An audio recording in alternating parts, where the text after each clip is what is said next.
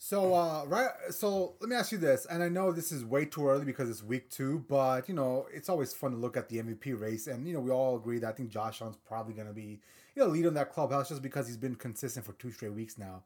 Any chance Tua is in that conversation after two weeks? Because I mean, after two weeks, if he's leading the NFL in touchdowns and yardage, I mean, who the hell would have thought that was going to happen? So his odds did move after the Ravens game. Um, I think they're like 18 to 1 now, depending on what book you're looking at. Um, but he's a dark horse candidate for sure. I just think the narrative is so so Mm-hmm. out there. And listen, you know, full disclosure, I'm not gonna hide from it. I am not the biggest Tua fan. You can you can ask anybody that listens to the pod. You can ask Jay. Uh, you can ask previous people that have worked on the pod. I am not the biggest Tua guy, but he is start he is winning me over. And on the on that comeback against the Ravens, that that kind of solidified it. Of all right, he's done something that Dan Marino that no one's done since Dan Marino. So I'm Well- I'm gonna start buying the Tua stock here. And I think Mike McDaniel, it helps when you have a coaching staff Mm-hmm. supports that you. actually believes in you. Yeah. Well, listen, I've said this from day one, and I remember before this draft that the Miami Dolphins took Tua, I was high on Tua. Do you remember that? And you weren't because obviously you didn't watch much college football at that time. But who I saw at Alabama, the Tua that I saw there, did some things that I haven't seen uh, another quarterback do in in college football. Like I mean, I've seen the greats like Vince Young and, and Tim Tebow do it, but what he did coming into big time moments, throwing big bombs down the field was was unreal to me. And the fact that he was able to navigate his way in the NFL for the first couple years with such turmoil around him, with such negativity around him, and always keep a happy, like upbeat, positive vibe about him, tells me a lot about his character. So I'm really happy for him right now that he's actually coming through, rewarding the Miami Dolphins and Mike McDaniels in the faith they have in him.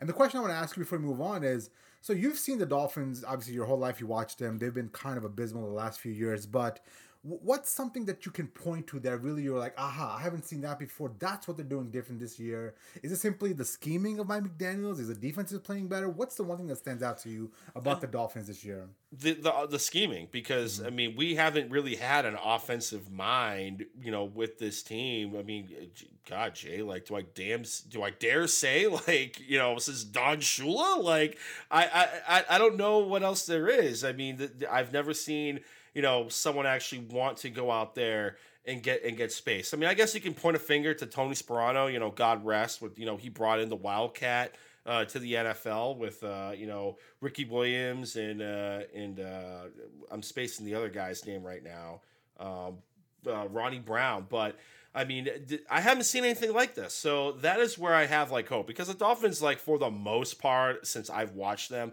they've always had a good defense. Whether it was with you know Zach Thomas, Jason Taylor, uh, you know Christian Wilkins here, you got Xavier Howard. Like, there's always been like a decent defense.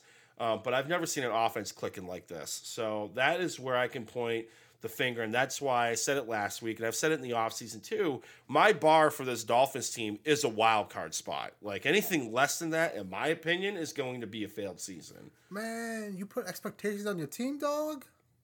I mean, you see, and I know it's draft picks, and I'm kind of in the camp at this point of, you know, F them draft picks, but you go out, you get Tyreek Hill, you sign him to a big contract, you draft Jaylen Waddle to be a burner.